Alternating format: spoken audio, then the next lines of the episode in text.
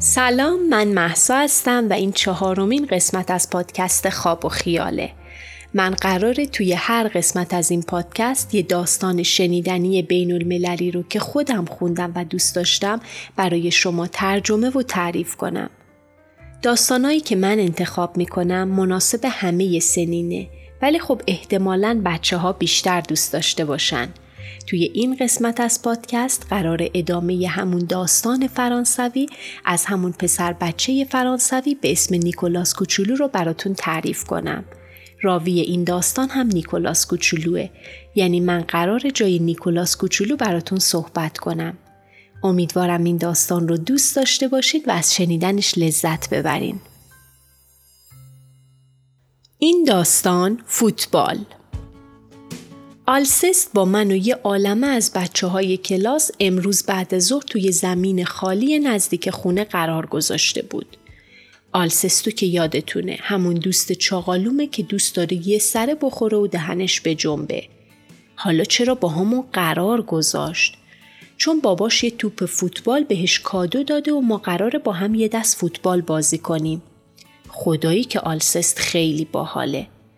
ما که جمعا 18 نفر بودیم ساعت سه بعد ظهر توی همون زمین خالی دور هم جمع شدیم.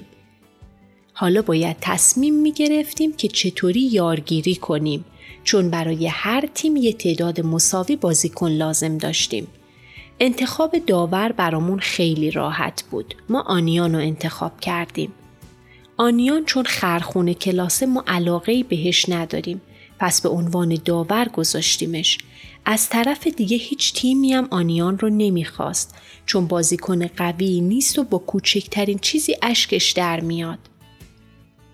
زمانی اولین جر و بحثمون شروع شد که آنیان ازمون خواست یه سوت بهش بدیم.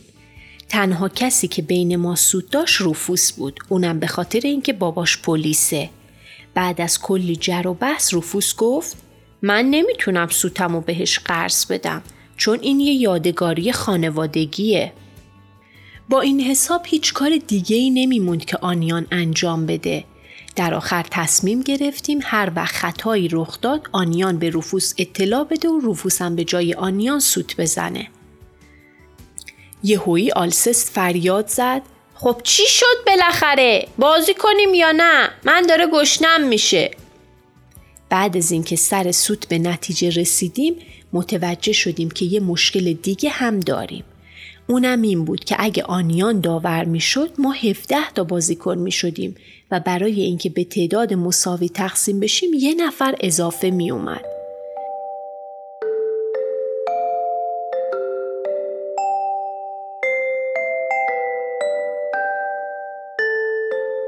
خب یه کلک کوچولو سوار کردیم. قرار شد هر باری که توپ از زمین خارج میشه یکی داور اصلی باشه و اون یکی پرچم و تکون بده. به عنوان داور دوم بعد از آنیان مکسان رو انتخاب کردیم. مکسان هم دقیقا مثل ملخه به خاطر پاهای لاغر و درازش می‌تونه خیلی سری بدوه. مکسان هیچی حالیش نبود. فقط و فقط می‌خواست با توپ بازی کنه. اما بعدش به همون گفت اگه بخواد داور بشه پرچم لازم داره. با این حال قبول کرد که برای نیمه اول داور بشه. اون دستمال کثیفش رو به عنوان پرچم تکون می‌داد. البته وقتی که دستمالش رو از خونه با خودش می آورد اصلا فکرش هم نمی کرد که به عنوان پرچم بخواد ازش استفاده کنه.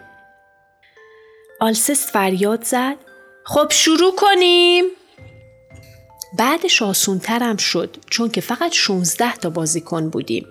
برای هر تیم یک کاپیتان لازم داشتیم اما همه می‌خواستن کاپیتان بشن. البته از همه منظورم به جز آلسسته ها که می‌خواست همون دروازبان بمونه چون علاقه به دویدن نداره. ما همگی موافق بودیم چون آلسس به عنوان دروازبان انتخاب خوبی بود و به خاطر چاقش خیلی خوب می‌تونست دروازه رو پر کنه و نظر گل بخوریم.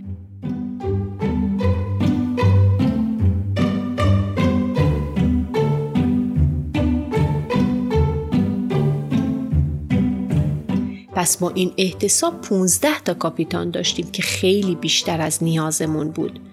اوت فریاد زد من از همه قوی ترم.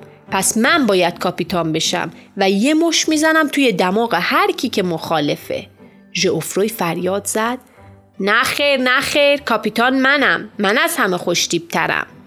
پس اودم طبق قولی که داده بود یه مش توی دماغش زد این کاملا درسته که ژئوفروی از همه بهتر لباس پوشیده بود. دلیلش هم واضحه چون بابای پولدارش یه ست کامل ورزشی مناسب یه بازیکن حرفه‌ای فوتبال به رنگ قرمز و سفید و آبی شبیه پرچم فرانسه براش خریده بود. روفوس فریاد زد اگه قرار نیست من کاپیتان بشم پس من به بابام تلفن می‌زنم و اون همه رو میندازه زندان. من یه فکری به سرم زد که با یه سکه قره کشی کنیم.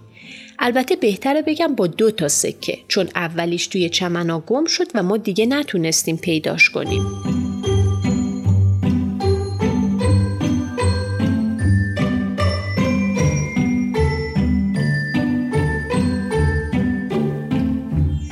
سکه اولی مال جواشیم بود و حالا که گم شده بود خیلی ناراحت بود و دائم داشت دنبالش میگشت. با این حال ژئوفروی بچه پولدار بهش قول داده بود که باباش یه چک به همین مبلغ براش میفرسته. بالاخره من و ژئوفروی به عنوان دو تا کاپیتان انتخاب شدیم. آلسس فریاد زد یالا بگید دیگه دلم نمی‌خواد برای اسرون دیر برسم مردم از گشنگی شروع کنیم یا نه بعد از انتخاب کاپیتان حالا باید تیما رو تشکیل می‌دادیم. همه تقریبا راضی بودن به جز اود. من و ژوفروی هر جفتمون اود رو می‌خواستیم چون وقتی که با توپ میدوید هیچ کسی به گرد پاشم نمی‌رسید.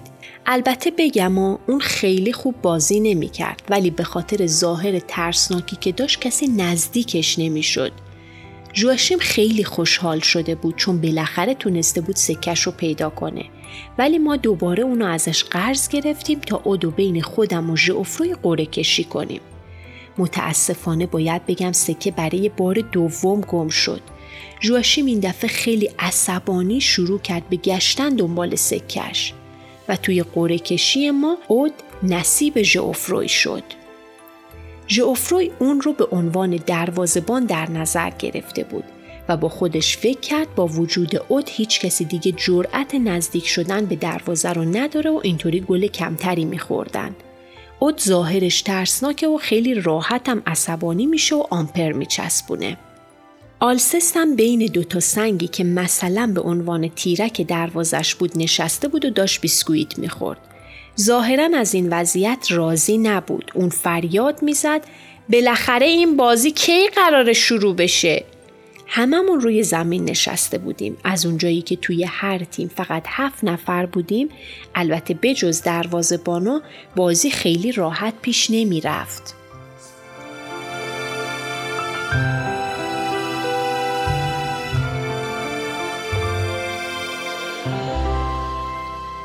توی هر تیم جر و بحث بالا گرفته بود. یه عالمه از بچه ها می‌خواستن بازیکن نوک حمله بشن. جواشین می‌خواست بازیکن مدافع بشه. اونم فقط به خاطر اینکه سکش یه جای افتاده بود که حین بازی می‌خواست دنبالش بگرده. توی تیم ژئوفروی همه چیز خیلی سریع حل و فصل شد چون هر کسی مخالفت می‌کرد اودیه مشت محکم بهش می‌زد و بازیکنها بلا فاصله بدون کوچکترین اعتراضی سر جاشون قرار می‌گرفتن و شروع می‌کردن به مالیدن دماغشون. اود خیلی جدی باهاشون برخورد می‌کرد و هیچکس حق مخالفت نداشت. اما توی تیم من ما موفق نشدیم که با هم توافق کنیم تا زمانی که اود به هشدار داد که میاد و یه مش تو دماغ تک تکمون می‌زنه. ما هم از ترسمون همه سر جاهامون قرار گرفتیم.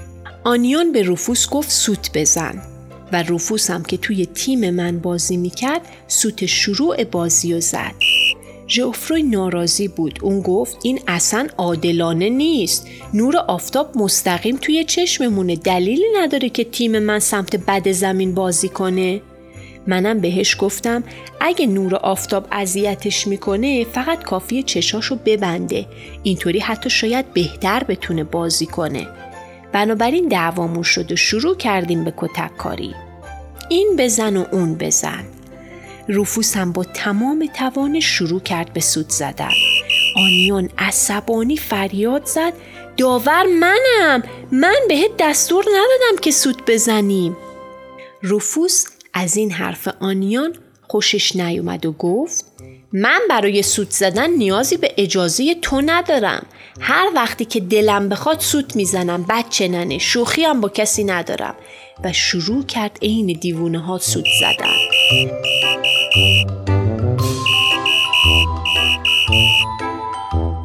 آنیان فریاد می‌زد تو خیلی بدجنسی و طبق معمول شروع کرد به گریه کردن.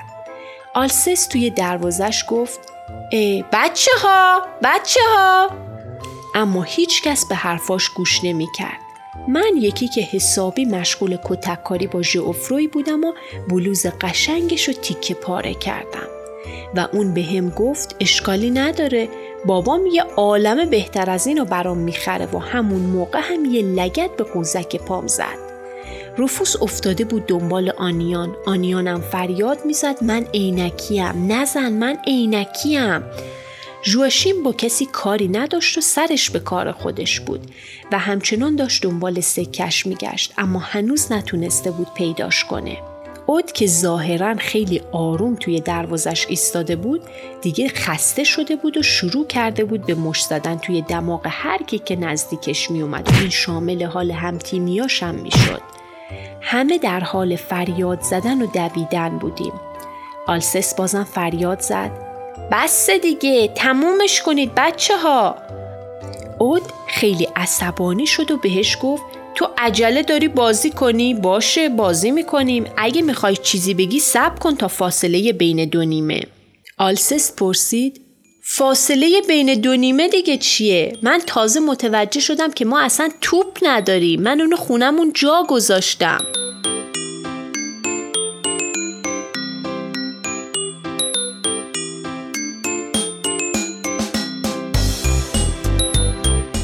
چهارمین قسمت از پادکست خواب و خیال بود.